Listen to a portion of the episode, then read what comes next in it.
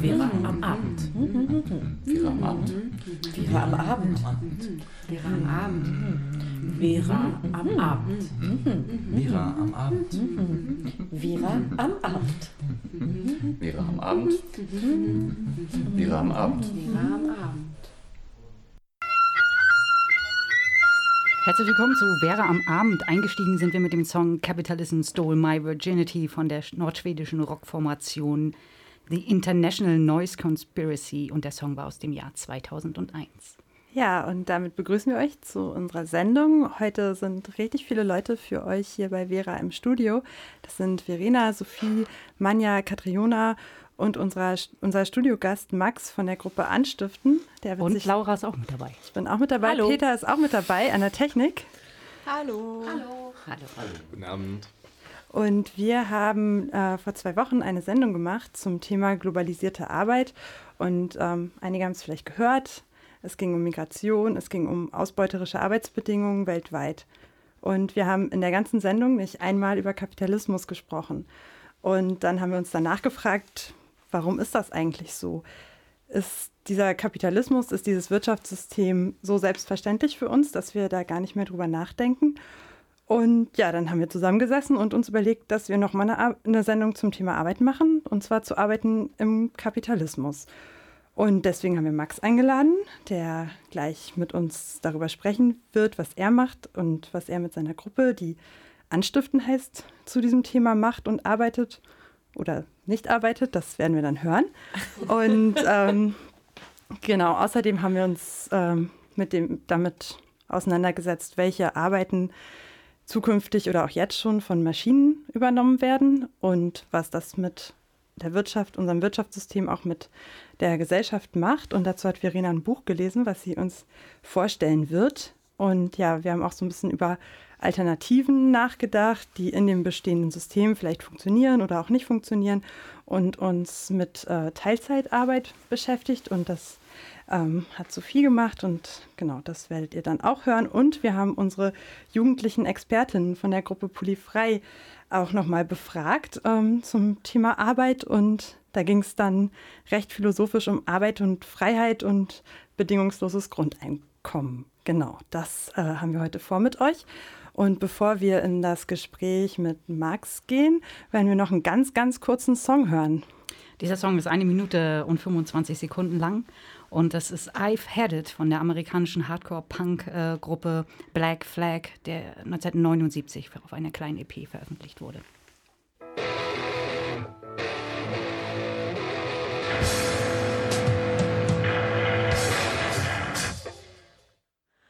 Ja, wir haben ähm, hier am Mikrofon Max ähm, im Studio mit uns. Das ist super. Max wurde schon vorgestellt als Aktivist der Gruppe Anstiften. Ja, was machst du denn da so mit der Gruppe, Max? Ja, schönen guten Abend. Äh, schön, dass ich hier sein kann. Ja, äh, was wir machen. Also was ich mache, ich bewege mich jetzt seit acht Jahren ungefähr in linken antikapitalistischen Zusammenhängen und seit ungefähr fünf Jahren auch in der Gruppe Anstiften. Und äh, Anstiften ist ein Projekt von Auszubildenden im Bauhandwerk für Auszubildende im Bauhandwerk und wir dokumentieren Kämpfe von Auszubildenden um Verbesserung, um ähm, die Durchsetzung ihrer Rechte in den Ausbildungsbetrieben. Und haben dafür eine Webseite geschaffen, äh, anstiften.net, in der wir eben unsere Erfahrungen aus Interviews mit äh, Auszubildenden, die solche Kämpfe geführt haben, dokumentieren und zur Verfügung stellen. Und ähm, wie finden Auszubildende eure Website?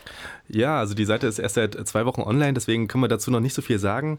Aber die Leute, mit denen wir bisher darüber gesprochen haben, die finden sie gut. Und äh, sie hat auch einigen Leuten schon wirklich äh, gut geholfen, äh, Verbesserungen in ihrem Betrieb zu erkämpfen. Okay, alles klar.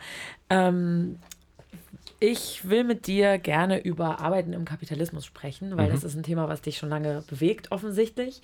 Ähm, du selber bringst wahrscheinlich einige Erfahrungen mit aus einem Handwerksbetrieb. Ähm, dafür wollte ich zunächst einmal ein bisschen über den Begriff Kapitalismus selbst sprechen. Im 19. Jahrhundert wurde er unter anderem ähm, definiert als Aneignung des Kapitals durch die einen unter Ausschuss der anderen von Louis Blanc oder als ähm, nationaler und internationaler Produktionsorganismus, in dem Kapitalisten um den höchsten Unternehmensgewinn konkurrieren. Ähm, was, was ist für dich Kapitalismus? Ich glaube, für mich hat Kapitalismus erstmal etwas damit zu tun, dass ich meine eigene Arbeitskraft verkaufen muss, um selbst existieren zu können. Ich habe nicht die Möglichkeit, einfach nur weil ich bin, äh, leben zu dürfen, sondern ich muss meine Arbeitskraft verkaufen, um Geld zu äh, generieren äh, oder zu bekommen, um damit wiederum die Produkte zu kaufen zu können, die ich brauche, um zu leben. Das heißt, ich muss meine Arbeitskraft verkaufen ich, und die Produkte aus meiner Arbeit, sie gehören nicht mir, die werden von anderen wiederum verkauft oder ähm, mit Gewinn vermarktet. Das ist eben diese Aneignung meiner eigenen Arbeitskraft und der, die Produkte, die aus, die aus meiner Arbeitskraft heraus entstehen. Und ich bin diesem System so ein bisschen ausgeliefert. Ich habe nicht die Wahl, mich da groß zu entscheiden. Und gleichzeitig bin ich natürlich selber auch Teil des Systems. Es gibt ja nicht nur diese Kapitalistenklasse, sage ich mal, die schuld ist und wenn man die abschafft, dann ist alles wieder gut, sondern, sondern jeder ist äh, Teil des Betriebes und ähm, andere haben da mehr Möglichkeiten und andere weniger. Aber genau, und was auch noch sicherlich mit dazugehört, ist, dass Kapitalismus nur über Wachstum funktioniert. Ähm, dass die Gewinne, die erwirtschaftet werden, immer wieder reinvestiert werden und die Leute, die sie eigentlich produziert haben, die Waren hergestellt haben, die haben letztendlich nicht so viel davon, sondern diejenigen, denen die Produktionsmittel gehören. Und das dies, hört, ja. ja, das hört sich ein bisschen nach der Aktualität von Marx an. Steckt der da auch mit drin in diesen Gedanken? Ja, unbedingt. Also Marx eine enges Analyse des Kapitalismus und der ökonomischen Verhältnisse, die sind aktuell wie eh und je. Ich glaube, erst vor zwei Wochen gab es einen Spiegel Online-Artikel, äh, Marx hatte recht. Und ich stimme dir da vollkommen zu, natürlich. Äh, ich ziehe persönlich andere Schlüsse aus seiner Analyse. Also wo soll es hingehen mit der Kritik?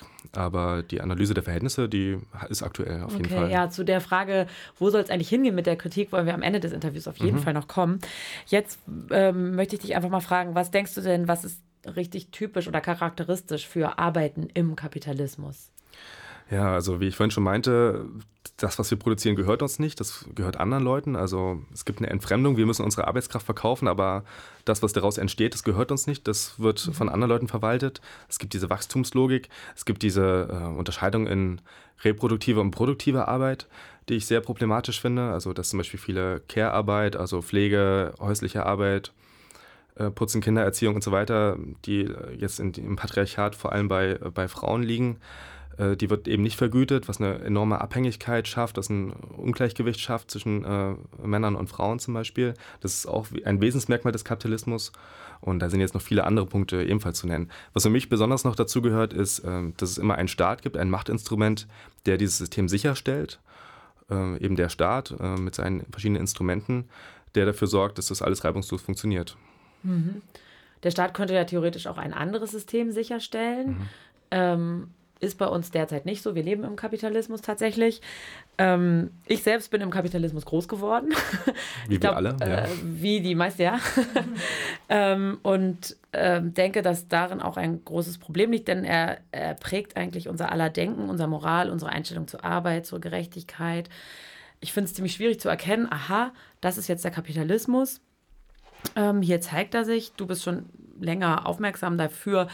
Ähm, und deswegen wollte ich dich eigentlich, äh, wollte ich einfach noch ein paar Thesen mit dir diskutieren. Also zum Beispiel ähm, ist es ja derzeit so, dass unsere Moral so ein bisschen in Bezug auf Arbeit ist, ich arbeite, also bin ich. Hm. Hast du was dazu zu sagen? Ja, das ist etwas, was mich wahnsinnig ankotzt. Also, äh, dass die Menschen sich vor allem über Arbeit definieren, finde ich etwas ganz Schlimmes. Und dass sie, dass ich, also dass diese Mentalität vorhanden ist, wenn ich nicht arbeite, dann, dann bin ich eigentlich auch nichts wert und darf an der Gesellschaft nicht teilhaben. Ich habe das selber in den Betrieben, in denen ich gearbeitet habe, kennengelernt bei meinen Kolleginnen, dass sie, ähm, ja, wenn sie mal krank geworden sind, sich schlecht gefühlt haben und lieber noch mit einem gebrochenen Bein auf die Baustelle gehumpelt sind, um ja diesen, diesen äh, vermeintlichen äh, Verlust äh, von Ansehen und von, von Sinnhaftigkeit nicht zu haben. Und äh, also das gehört auf jeden Fall dazu. Es gibt da einen Fetisch, äh, das, dass man nur dann wer, was wert ist, wenn man arbeitet. Und damit arbeitet ja der Kapitalismus, da arbeit- arbeitet der Staat, um Menschen immer wieder, sage ich mal, sich äh, dazu zu bringen, sich ausbeuten zu lassen, damit andere Leute was davon haben. Und ähm, wir stecken ja alle mit drin und wir müssen da wieder raus. Also für mich gibt es ein, ein Recht auf Faulheit und nicht vor allem ein Recht auf Arbeit. Über Recht auf Faulheit können wir gleich nochmal sprechen. Jetzt hören wir erstmal ein Lied.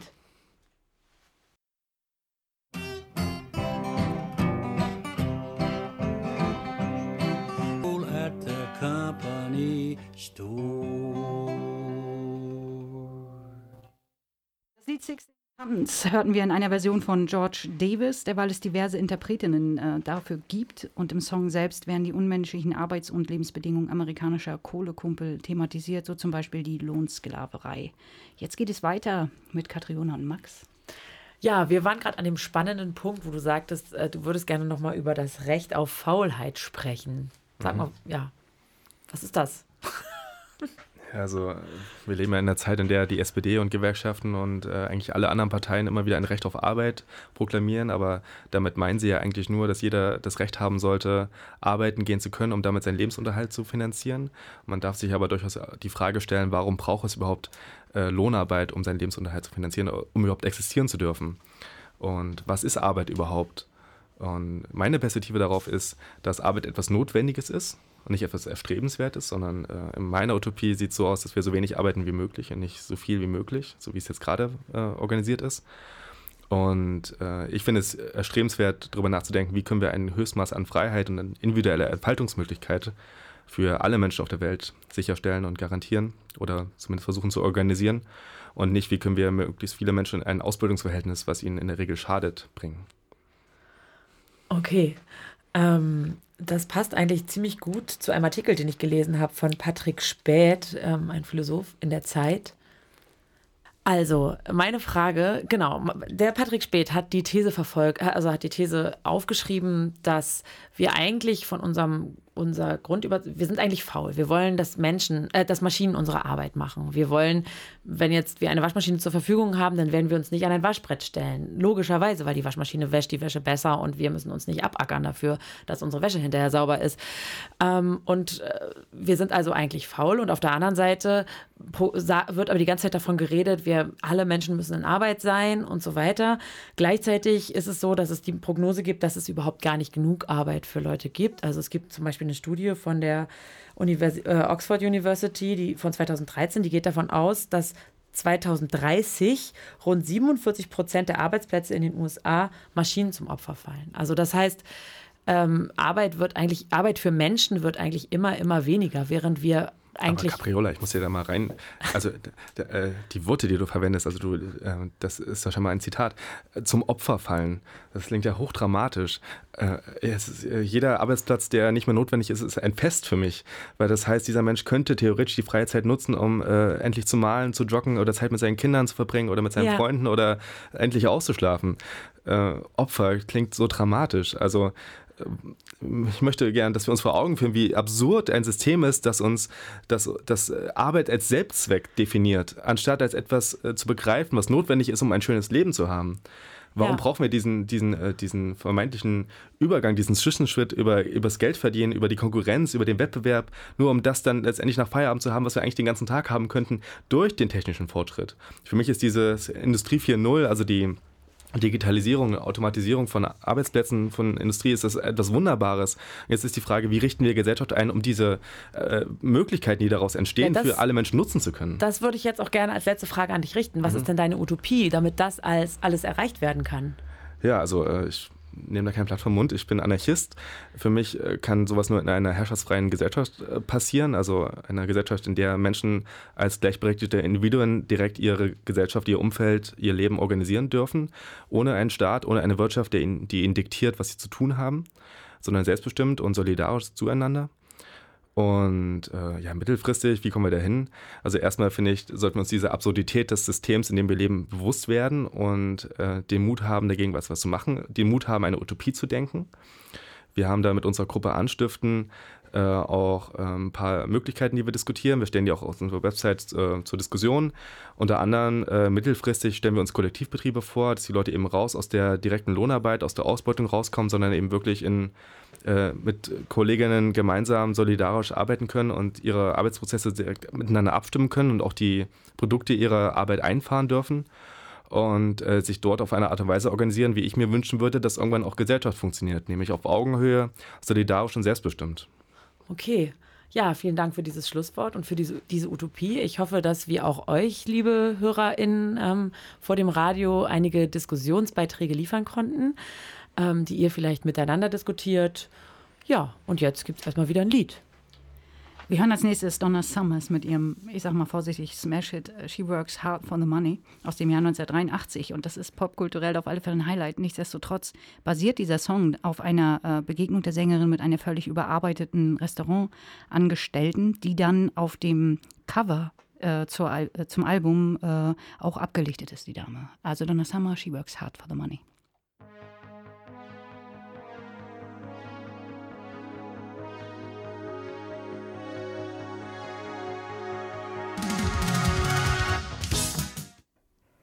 Ja, im Interview ist es schon angeklungen, das Recht auf Faulheit und jede Arbeit, die eine Maschine macht, ist eigentlich gut, sagt Max, weil die Menschen dann was anderes machen können. Ähm, so sehen das ja nicht so viele Leute und vielen Leuten macht es auch Angst oder es beschäftigt sie sehr doll, wie die Zukunft aussehen wird. Und Verena, du hast ein Buch gelesen. Ja, genau. Es heißt Arbeitsfrei, eine Entdeckungsreise zu den Maschinen, die uns ersetzen.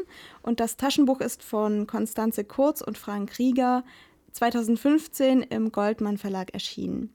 Es geht darin eigentlich im Wesentlichen um die Mechanisierung und Automatisierung von Arbeitsabläufen, die ursprünglich mal nur von Menschen gemacht wurden und welche Ausmaße das mittlerweile angenommen hat. Ja, da gibt es ja wahrscheinlich ziemlich viele Beispiele. Gibt es denn irgendwas, was dir besonders gut gefallen hat in dem Buch oder irgendwas, was, was dir gar nicht gefallen hat? Also erstmal vorweg, das Buch beschreibt eigentlich sehr genau, wie die vorgestellten Maschinen arbeiten. Und das kann ein bisschen abschrecken, aber ähm, weil es halt relativ technisch ist, aber mhm. es ist sehr leicht geschrieben und jetzt kein direktes Technikhandbuch oder so. Man muss sich darauf einlassen, aber mit ein bisschen Neugierde, Neugierde geht das auch. Und was mir am Buch sehr gut gefallen hat, ist, dass eben nicht nur die technische Seite erklärt wird, sondern zudem noch hingeschaut wird, was Innovationen in der Robotik und anderen Technologien, die menschliche Arbeit ersetzen können, für Auswirkungen auf die Ökonomie und Gesellschaft haben werden. Da wird zum Beispiel gleich zu Beginn gesagt, dass es gar nicht unbedingt so sein muss, ne, dass wenn es Maschinen gibt, die menschliche Arbeit ersetzen können, die Menschen plötzlich heimgehen können und sich bis zu ihrer Rente, wenn sie eine kriegen, die Füße hochlegen dürfen. Am, am Beispiel der Baumwollindustrie in den USA im 18. Jahrhundert wird erklärt, ähm, dass es eben auch Fälle gibt, in denen die Mechanisierung von Teilschritten in der Baumwollverarbeitung, also das war eben das Beispiel, die plötzlich explodierende Nachfrage von Baumwollstoffen extrem erhöht hat und das am Ende sogar zur Folge hatte, dass immer mehr Sklaven gehalten wurden, also noch nicht mehr Arbeiter, sondern Sklaven, weil es eben dennoch genug Arbeitsschritte gab, für die noch keine Maschinen entwickelt wurden. Ja gut, das ist ja jetzt ein Beispiel eher aus den Anfängen von so Maschini Maschinisierung, äh, Technologisierung der Arbeit. Ähm, ich weiß nicht, wie man das damals dann konkret genannt hat, ähm, aber so der Anfang der Maschine sozusagen. Ähm, Gibt es auch andere, aktuellere vielleicht Beispiele? Ja klar, also der erste Teil des Buches geht vor allem auf die heutige Landwirtschaft und den Vertrieb von landwirtschaftlichen Produktionsmitteln am Beispiel der Herstellung von Brot ein. Da fängt die Arbeit, die von Maschinen gemacht werden, eigentlich schon damit an, dass die Erntemaschinen oder auch die Sämaschinen GPS gesteuert fahren. Ja? Düngemaschinen Aha. auch. Es gibt Milchviehfütterungsmaschinen in Mühlen und Lagern, läuft fast alles automatisiert ab und am Ende landet das Brot im Aufbackautomaten beim, ich sag mal, sogenannten Bäcker. Man sieht also, die agrarische Produktionskette braucht fast kein Personal mehr. Naja, aber ich, man könnte jetzt ja auch sagen, oder ich würde jetzt mal denken, dass diese ganzen Maschinen auch ja, keine Ahnung, erstmal gewartet werden müssen. Ähm, also erst gebaut, dann gewartet, weißt du? Also mhm. da entstehen ja auch Arbeitsplätze, ja. oder? Ja, gut, dass du es sagst, denn das ist ein gängiger Einwand, aber der ist gar nicht mehr unbedingt so richtig, weil spätestens im Kapitel Roboter bauen Roboter ah, wird in dem Buch klar, okay. dass eben auch in der Produktion von Maschinen, die unsere Arbeit erleichtern oder sie ersetzen, weniger und weniger Menschen gebraucht werden. Das ist total gängig in der Automobilindustrie, aber es gibt auch jede Menge andere Beispiele. Ja, werden dann so ähm, konkrete Bereiche, also konkrete heutige Bereiche vorgestellt, wo Maschinen Arbeit übernehmen, die nicht äh, direkt mit der Produktion von Gütern zu tun haben? Ja, das gibt es auch. Da gibt es viele interessante Dinge. Ähm, es werden Drohnen besprochen, ist ja zunehmend präsenter und auch die sogenannte Telepräsenz wird angesprochen. Was ist das? Das ist zum Beispiel, wenn ein Chirurg nicht mehr direkt vor Ort sein muss, um eine OP durchzuführen, sondern durch einen Roboter, der präzise arbeiten kann und vom Chirurgen Befehle erhält, Operationen durchführt. Aber da ist halt auch so, der ähm, durch die Erleichterung, dass der Chirurg nicht mehr an irgendeinen Ort fliegen muss oder so, muss er halt von einem Standort aus täglich Dutzende von Operationen fix durchführen. Ne? Das, das heißt, keine er ist, Arbeitserleichterung. er ist in einer ganz anderen Stadt und ja, kann quasi. das kann halt auch über Kontinente hinweg oder so sein. Wow. Ähm, je nachdem, äh, irgendwelche Experten oder so. Aber es geht in dem Buch immer auch um Drohnen als unsere Art Augenersatz. Kriegsdrohnen natürlich und andere Militärroboter. Und in dem Zusammenhang wird halt vor allem darauf hingewiesen, dass sich bisher viel zu wenig damit beschäftigt wurde, wie es eigentlich mit der Verantwortung für die Folge dessen steht, was Maschinen tun. Ähm, und dann gibt es auch noch einen weiteren großen Bereich, der angesprochen wird, nämlich die autonomen Maschinen, also Roboter, die selbstständig lernen können und am Ende noch weniger Aufsicht brauchen als andere Maschinen und so eine Art gleichgestellter Kollege vielleicht werden. Ähm, genau, und die auch in Arbeitsbereiche eindringen, wo sie menschliches Denken letztlich ersetzen können. Ja, das klingt für mich erstmal total ja, wie Zukunftsmusik, muss ich sagen. Gibt es dann auch so in dem Buch Prognosen für die Zukunft? Also welche Möglichkeiten es gibt, ähm, dass Maschinen Mhm. menschliche Arbeit ersetzen und ja, was das auch mit der Gesellschaft dann macht und wie die damit umgehen kann? Ja, also erstmal gilt, es gibt nicht in allen Bereichen die Möglichkeit, präzise Vorhersagen über die künftige Entwicklung zu machen, das ist ja irgendwie klar. Aber was man auf jeden Fall sagen kann, wie Max auch oder Katharina vorhin schon sagte, dass die Anzahl der arbeitenden Menschen in vielen Bereichen in Zukunft stark zurückgehen wird. Und zwar verschwinden die Arbeitenden aus diesen Bereichen eben nicht nur physisch, sondern auch zunehmend geistig, weil Roboter eben lernen können und unsere Gehirne, sag ich mal, ersetzen. Okay. Ähm, und das hat natürlich selbstverständlich Folgen für unsere Gesellschaft, weil je weniger spezielle Talente und Fähigkeit ein Arbeitsplatz erfordert, je besser sich Resultate auch messen und quantifizieren lassen, desto direkter und unmittelbarer ist der Wettlauf mit den Maschinen am Ende. Und genau da geraten dann halt Arbeitsplätze in Gefahr. Wohlgemerkt ist ja auch nur eine Gefahr, in Anführungsstrichen, wenn ähm, das ohne Arbeitsheim was Schlechtes ist, aber ist ja auch wieder ein bisschen eine andere Diskussion. Ja, die hatten wir ja schon so Genau. ein bisschen. Ähm, ja, ist einfach so, dass die Innovationen in der Technologie die Gesellschaft dazu zwingen, auch mal wieder grundsätzlich über Ideale, Leitbilder, über Gerechtigkeit und Wohlstandsverteilung nachzudenken. Und da sagen die Autoren eben, dass die Veränderungen im öffentlichen Diskurs viel zu zögerlich behandelt werden. Und das sehe ich eigentlich auch so, weil außer, oh cool, vielleicht müssen wir in ein paar Jahren alle nicht mehr selber Auto fahren, sondern haben da so ein tolles, selbstständiges Fahrzeug, wird ja echt nur so mäßig öffentlich diskutiert, wie wir eigentlich mit den Folgen umgehen wollen. Zum Beispiel die ganzen Fragen, ist es denn okay, wenn manche nicht mehr arbeiten und bekommen sie möglicherweise ein bedingungsloses Grundeinkommen? Oder ist es okay, wenn Macht und Verantwortung auf die konzentriert werden, die die Maschinen beaufsichtigen und bauen? Und muss das denn überhaupt so sein? Und genau darüber und über die Folgen der Automatisierung und wie die Gesellschaft damit umgehen soll, wünschen sich die Autoren eben einen vielfältigen Diskurs. Und das Buch ist, finde ich, ein guter Anfang, um überhaupt mal einen Überblick dafür zu bekommen, was sich in dem Bereich der Arbeitsabnahme durch Maschinen so tut. Ja, vielen Dank, Verena. Ähm, ich sag's nochmal, du hast für uns gelesen Arbeitsfrei, eine Entdeckungsreise zu den Maschinen, die uns ersetzen, ähm, von Konstanze Kurz und Frank Rieger, das im Goldmann Verlag 2015 erschienen ist. Vielen Dank für diese ausführliche Buchvorstellung und die ganzen Punkte, die da aufgetaucht sind, werden uns ja auch weiter noch durch diese Sendung begleiten. Also es wird noch um alternative Arbeitsmodelle gehen, wenn sich zum Beispiel zwei Personen eine sogenannte Vollzeitstelle teilen, dann ähm, arbeiten zwei Menschen, wo vielleicht vorher nur eine Person gearbeitet hat und ja, auch die Jugendlichen von Polyfrei haben halt an diesem Thema bedingungsloses Grundeinkommen nochmal miteinander diskutiert. Und ja, darauf könnt ihr euch freuen. Und jetzt gibt es erstmal Musik.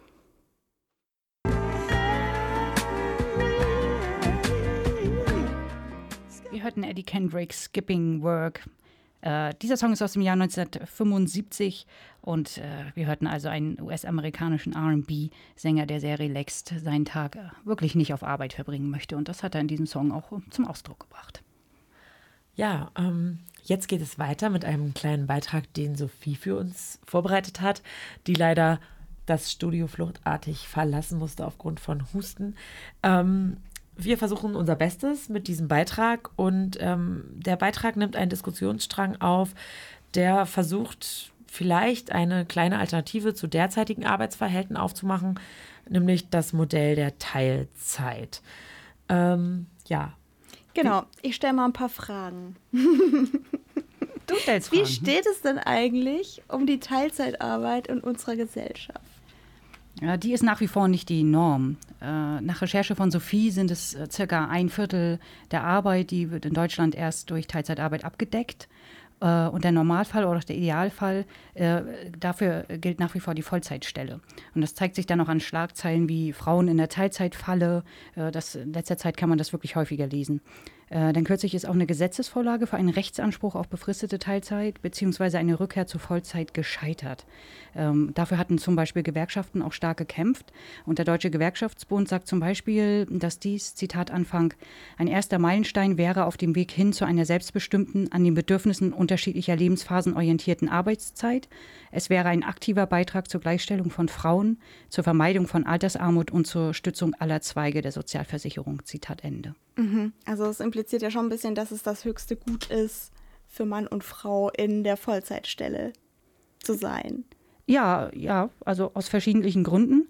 Äh, eine Teilzeitstelle bedeutet eben äh, weniger Einkommen und somit später auch eine niedrigere Rente. Und das wäre dann eine schlechtere Absicherung im Alter. Und in bestimmten Bereichen kann eine Teilzeitstelle sogar bedeuten, dass das Geld nur für ein Leben unterhalb des Existenzminimums reicht, also Beispiel Krankenpflege. Hm. Und ähm, äh, gleichzeitig bekommen dann Halbtagskräfte den halben Lohn, arbeiten aber dann deutlich mehr als die 50 Prozent, die sie ähm, arbeiten äh, sollten. Und ähm, die Chefs und Kollegen gehen aber komischerweise immer noch davon aus, dass sie nie da sind, wenn sie gebraucht werden. Die sind dann schon ja. immer weg quasi in der Wahrnehmung. Und äh, eine Teilzeitstelle wird in unserer Gesellschaft somit auch oft als Karrierekiller betrachtet. Und äh, Sophie hat auch noch rausgekriegt, dass zu einer guten Führungskraft dann anscheinend ist immer noch gehört, dass man so eine hundertprozentige Erreichbarkeit rund um die Uhr bieten ja, muss. Was ja auf Dauer nicht so unbedingt gesund und verträglich klingt. Das ist es anscheinend nicht weil Burnout ist in aller Munde, immer häufiger ist die Rede davon und Menschen mhm. sind gestresst von ihrer Arbeit, stehen unter enormem Leistungsdruck, haben keine Zeit für die Familie, Entspannung oder auch dann wieder ehrenamtliches Engagement. Und äh, die Frage, die anscheinend dann auch über allen schwebt, ist diese Work-Life-Balance. Mhm. Ja, also die kriegt man ja vielleicht eher hin, wenn man sich eine Teil Teilzeitstelle holt, als wenn man 40 Stunden die Woche arbeiten muss. Ne? Ja, es erzeugt sich die Wirkung, ne? dass das äh, zumindest ein, ein Weg äh, zu sein scheint. Und äh, die Modelle dafür sind zahlreich. Und neben der klassischen Stelle mit reduzierter Arbeitszeit gibt es zum Beispiel das Modell Teilzeit-Team. Arbeitgeberinnen geben hier vor, wie viele Mitarbeiterinnen in bestimmten Zeitabschnitten anwesend sein müssen. Und im Team wird dann das genau besprochen, auch mit äh, Arbeitszeit untersetzt. Mhm.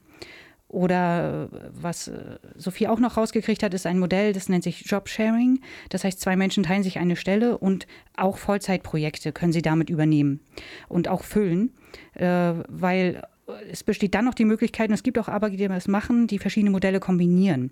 Was die dann anbieten, nennt sich zum Beispiel lebensphasenorientiertes Vergütungs- und Karrieresystem. Das klingt schon mal erstmal ziemlich, ähm, naja. Das soll berufliche Entwicklung in unterschiedlichen Lebensabschnitten auch jenseits einer Vollzeitstelle möglich machen. Okay, also von so Jobsharing habe ich jetzt in der Praxis, ist mir noch nicht verkommen. So. Ähm, wie findet wie finde ich denn so eine Jobsharing-Stelle überhaupt? Na, laut Sophie kann man das selbst anregen. Das heißt, in mir ist der Wunsch mhm. auf weniger Arbeitszeit, aber trotzdem in Projekten mitarbeiten zu können. Das kann man also auch vorschlagen. Und bei ihrer Recherche ist sie dann auf die Internetplattform Tandemploy. Wir haben hier das Wort Tandem und das Wort Employ zusammengefasst. Da ist sie drauf gestoßen. Und das ist wie so eine Partnervermittlung für, für, für Jobsharing. Das heißt, wer in Teilzeit arbeiten will, kann auf der Plattform einen passenden Arbeitspartner finden und gleichsam auch Arbeitgeber, die äh, genau in diesem System Jobs anbieten. Äh, und äh, Sophie sagt dann, wenn, wenn die Chemie stimmt, dann kann man sich gemeinsam quasi als eine Person, also zwei Personen sind 40 Stunden, bewerben sich auf die 40-Stunden-Stelle. Mhm. Äh, genau, und äh, da brauchst du Unternehmen, die dafür offen sind. Und die sind auf dieser Plattform auch zu finden. Mhm. Also es klingt ja irgendwie nach einer coolen Lösung, aber hilft die nicht nur einem kleinen Teil der Bevölkerung? Also bleiben die Probleme, die du vorhin auch angesprochen hast oder die Sophie auch rausgefunden hat, nicht weiter einfach bestehen? Was ist denn zum Beispiel auch mit Menschen, die von einer halben Stelle eben gar nicht gut leben können weil, und ihre Familie nicht ähm, versorgen können damit oder die bei einer halben Stelle Sorge auch um ihre Altersvorsorge haben? Ähm, es erzeugt sich durchaus der Eindruck, dass das Grundproblem damit gar nicht gelöst ist. Mhm sondern es sind Modelle, die in der Arbeitswelt, wie wir sie jetzt haben, scheinbare Alternativen äh, bilden und ein besseres Leben ermöglichen, ja, weil ungeklärt ist, was das bessere Leben dann sozusagen ist. Und das auch gilt auch wieder nur für einen Teil von uns. Und wenn Arbeit ohnehin wenig bezahlt wird, dann nützt auch Teilzeit an der Stelle nichts, weil das ist dann noch weniger, die bezahlt wird sozusagen. Und ähm, viele Menschen sagen, dass wir einen neuen Arbeitsbegriff überhaupt brauchen, eine gerechtere Verteilung von Einkommen und auch gute Konzepte, Arbeits an, Arbeit anders zu organisieren. Und dann wären wir wieder beim Thema Kapitalismus und auch grundsätzlichen Änderungen. Mhm. Ja, so eine Art Ideen haben wir ja vorhin auch schon von Max gehört, aber gibt es noch weitere Ideen und Konzepte dafür? Ähm, Sophie hat sich damit verschiedentlich beschäftigt. Es, ähm, es gibt viele Ideen äh, aber auch keinen vollständigen Überblick. Ist jetzt auch schwer möglich, mhm, sozusagen, mhm, den zu geben. Äh, sie bezieht sich noch einmal auf Nico Pech, ein Ökonom von der Universität Siegen, der ein bekannter Verfechter von dem Konzept ist, praktisch Postwachstumsökologie. Äh, und das Thema Arbeitszeit und Arbeitsorganisation spielt dabei eine ganz große äh, Rolle. Und er sagt, dass durch den permanenten technischen Fortschritt in unserer Gesellschaft die Gefahr der Massenarbeitslosigkeit immer weiter ansteigt, weil immer mehr Menschen als Arbeitskräfte überflüssig werden. Hm. Dadurch wird eine gesteigerte Produktion und das Wirtschaftswachstum eine absolute Notwendigkeit, um weiterhin dieselben Menschen zu beschäftigen zu können. Gleichzeitig ist aber offensichtlich, dass unser Konsum und unsere Mobilität gar nicht weiter gesteigert werden können, wenn unsere ökologische Lebensgrundlage erhalten werden soll. Nico Pech schlägt dann also in der Postwachstumsökonomie äh, eine Verschiebung der Aufmerksamkeit weg von der Technologieentwicklung hin zum Lebensstil äh, der Menschen vor. Der muss angepasst werden an das, was unter Berücksichtigung der ökologischen Grenzen möglich ist. Es geht also um so ein maßvolles Vorgehen. Viele nennen das äh, Suffizienz, Suffizienz mit Z. Also es wird anders ausgesprochen. Äh, dabei soll die Bedeutung des Kapitals sinken und die Intensität der Arbeit wieder steigen. Okay, das hört sich ja ähm, eigentlich ganz schön an, aber was bedeutet das denn jetzt konkret für die Organisation meines Arbeitslebens? Laut Herrn Pech wäre das äh, im Grunde Teilzeitarbeit für alle. Mhm. Äh, die Menschen in der Postwachstumsökonomie nennt Nico Pech ähm, Prosumenten. Sie arbeiten alle in einem 20-20-Stunden-Modell. 20 Stunden für die sogenannte normale Erwerbsarbeit und 20 Stunden für sogenannte marktfreie Versorgungszeit, in der man zum Beispiel Gemüse anbaut, Dinge repariert und so weiter und so fort. Und die Gemeinschaftsnutzung und die äh, Nutzungsdauer, Verlängerung von Geräten und weiteren Sachen sind dabei so zentrale Ideen. Und eine halbe Stelle wird dann keine prekäre Beschäftigung mehr, sondern ein anderer gesellschaftlicher Standard. Okay, und die andere Zeit äh, der Woche verbringe ich dann mit ja, schönen Dingen. Ja, wenn mir die Arbeit steht dann zu hoffen. ja, okay, danke, Manja. Bitte.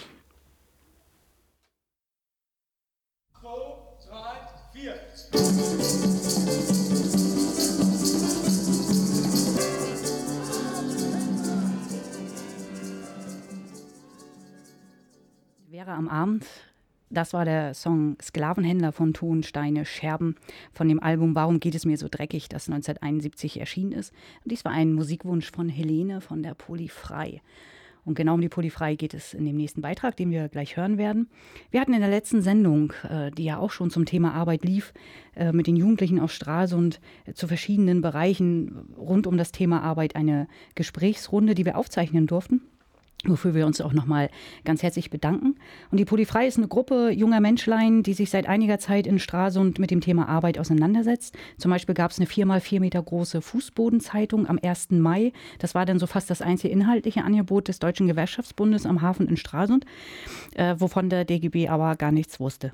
Und es ist so, dass jetzt der Beitrag eine von Laura angekündigt als philosophisch, und so muss man das dann auch äh, betrachten, wirklich eine Auseinandersetzung damit ist, wie frei bin ich, wenn ich arbeite? Und im Abschluss, was bedeutet das dann fürs bedingungslose Grundeinkommen? Also ich persönlich finde, also habe mir da ein bisschen drüber Gedanken gemacht in Vorbereitung zur Arbeit. Und ich finde, wenn man das den Begriff Arbeit bespricht, egal ob wir jetzt darüber reden, ich persönlich, dann arbeite ich in einem Krankenhaus, also in einem System, in einer Hierarchie und ist das frei? Und ich persönlich finde, also gleich meine Meinung dazu, ich persönlich finde, dass man nur ganz frei ist, wenn man nicht arbeitet. Denn wenn man arbeitet, dann müsste man ja nur für sich selbst arbeiten. Und ich finde, das ist aktuell gar nicht mehr möglich, weil wir ja nicht alle einzeln leben, sondern wir müssen ja auch aufeinander Rücksicht nehmen. Und irgendwo da verliert man ja seine Freiheit, oder?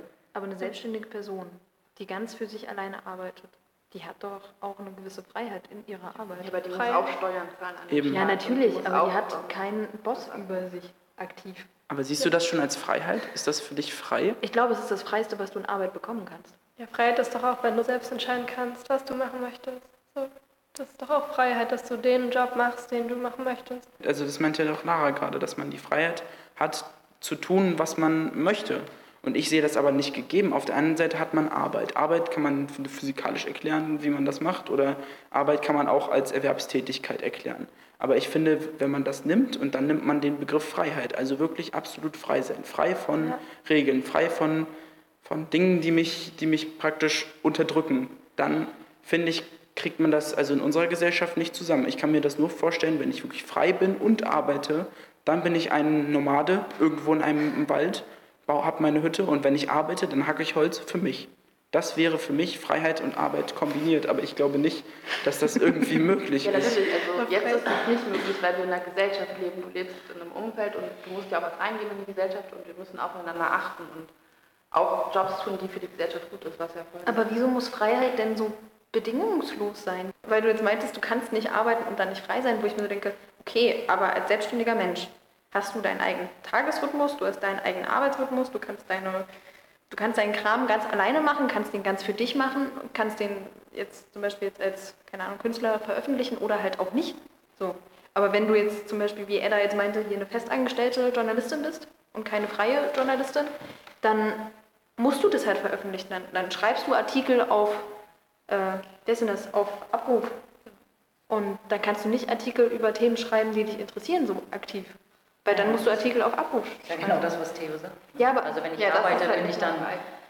Ja, aber wenn, zum Beispiel, wenn ich freie Journalistin bin, dann kann ich ja Artikel schreiben über Dinge, die mich interessieren und die mich selbst fesseln. Bedingt bis zu dem Punkt, ja. dass ich immer noch die Miete zahle und Hunger habe. Ja, na genau. klar, aber, aber es immer noch verkaufbar sein muss. Und ich finde eben auch, dass da eben auch das BGE so ein bisschen reingerätscht. Weil das BGE ja praktisch schon mal den, das, was vorhin gesagt wurde, dieses du bist ja nur bedingt frei, weil du ja auch deine Miete zahlen musst, weil du das machen musst und das und das musst du für dich selbst hinkriegen. Und ich finde beim BGE eben auch so interessant, dass das dann praktisch an der Stelle sagt, okay, wir bieten euch die Freiheit, weil dieses bedingungslose Grundeinkommen gibt einem eben eine Freiheit auch zur Arbeitswahl, was ich eben arbeite. Also deswegen finde ich, passt das an der Stelle echt ziemlich gut rein, weil man eben sehen kann daran, dass egal wie, also solange wir keine Nomaden draußen sind und für uns selbst das Holz hacken, ähm, sind wir eben auch an unseren Staat gebunden, egal ob das jetzt Bangladesch ist oder Deutschland und müssen uns eben auch selbst finanzieren. Und wenn der Staat von sich selbst aus ein, eine Grundlage bietet, ich finde, das wäre ein großer Schritt in die Freiheit für jeden Einzelnen, weil man viel mehr Auswahlmöglichkeiten hat. Also zum Beispiel ein persönliches Beispiel von einem Freund meines Bruders, der eigentlich studieren wollte und dann hat der, äh, sein Stiefvater es dann abgehauen und sie hatten kein Geld mehr und dann musste er zum Bund gehen, weil ihm nichts anderes übrig blieb, um gleichzeitig zu studieren und seine Mutter zu finanzieren. Und das ist eben etwas, wo die Freiheit eben aufhört. Und ich glaube, dass das BGE da eine Grundlage geben kann, wodurch sich sowas ändert. Oder hoffe ja. es so ein bisschen. Ja, ähm, das war jetzt der letzte Beitrag im Rahmen dieser Sendung. Ich finde eigentlich, dass da eine ganz gute Collage entstanden ist mit Themen, die zum Teil parallel nebeneinander liegen, die sich irgendwie gegenseitig überlappen, rund um dieses Thema Arbeiten im Kapitalismus. Was ich oft wiedergefunden habe, ist so diese Frage nach dem guten Leben. Also Arbeit nicht als Selbstzweck zu begreifen, sondern als etwas, was uns dabei unterstützt, gut zu leben, was uns oder beziehungsweise was wir notwendigerweise machen müssen, um irgendwie leben zu können und ja. ja, da zu schauen, wie kann man das organisieren, dass dieses gute Leben auch noch neben der Arbeit möglich ist. Ja, und der Weg dahin ist halt ganz unterschiedlich. Also ich glaube, im letzten Beitrag haben wir auch von der Freiheit dann gehört, ähm, gar nicht für die Gesellschaft irgendwie zu arbeiten, sondern in der Hütte im Wald zu leben. Ähm, ansonsten hat uns ja Max, das fand ich auch ganz spannend, am Anfang vorgestellt, ja, wie man sich eben organisieren kann und ähm, seine Gruppe, sein Projekt nochmal vorgestellt, das man findet im Internet anstiften.net. Da könnt ihr mal reingucken und euch informieren. Ähm, ja, und auch der Ansatz, der im Beitrag von Sophie, den Manja uns hier vorgestellt hat, von Nico Pech, ähm, dieser Ansatz ist ja auch spannend, geht aber einen ganz anderen Weg. Also hinterfragt ein bisschen weniger vielleicht das System, wie es jetzt ist und sagt einfach ein bisschen weniger arbeiten, ein bisschen mehr selber machen. Das ist irgendwie eine andere Art, zu einer Veränderung zu kommen, die vielleicht auch funktioniert. Also ganz spannend. Aber wobei ich da irgendwie die ganze Zeit denken muss, er hat ja auch so eine also er hat ja auch die Postwachstumstheorien so angestellt. Und da denke ich so, ja, wenn, also ich glaube, er sagt auch so ein bisschen, naja, irgendwie werden wir so dazu erzogen, ganz viel zu konsumieren Ja. und so. Aber da frage ich mich, ja, aber man kann die Leute ja auch dann irgendwie nicht daran hindern oder man muss Anreize schaffen in den 20 Stunden, in denen sie nicht arbeiten, dann Nicht Dinge zu zu machen, die nicht Konsum sind. So, ne? Also das ist eine total schöne Utopie, aber ich, also ich finde es total schwierig, mir vorzustellen, wie wir da hinkommen werden. So. Das bedeutet ja fast neben Arbeit eine Freizeitdiskussion führen zu müssen. Ja. Also wenn Arbeit sozusagen mein ganzes Leben ausmacht, dann habe ich eher Schwierigkeit, meine Freizeit äh, zu gestalten und nicht mein Arbeitsleben. Na gut, aber das liegt ja auch daran, an der Art und Weise, wie wir groß geworden sind. Ne? Also wir sind nun mal daran gewöhnt zu arbeiten, um dann konsumieren zu können und nicht zu arbeiten, um dann, keine Ahnung, zu chillen. Vielleicht Ja, auch dann das, würden ich wir weiß nicht. 40 Nein, Stunden ich würde- arbeiten. Also Ja, mein Vorschlag wäre halt weitestgehend, dann würde ich so GEMA-Gebühren auf die Stille nehmen wollen, um sozusagen da Naja. die Wachstum. Aber irgendwie ist ja auch spannend, es ist ja nicht nur, wir arbeiten ja nicht nur, um zu konsumieren, das ist ein Teil, aber es war ja am Anfang der Sendung auch noch ganz doll der Punkt, dass wir arbeiten, um uns zu definieren. Und das fällt ja dann auch ein bisschen weg, wenn ich nicht mehr Genau, das loslaufen meine kann der, und sagen mit dem kann. Freizeitteil. Ja, das Ja. ist auf alle Fälle kann wichtig.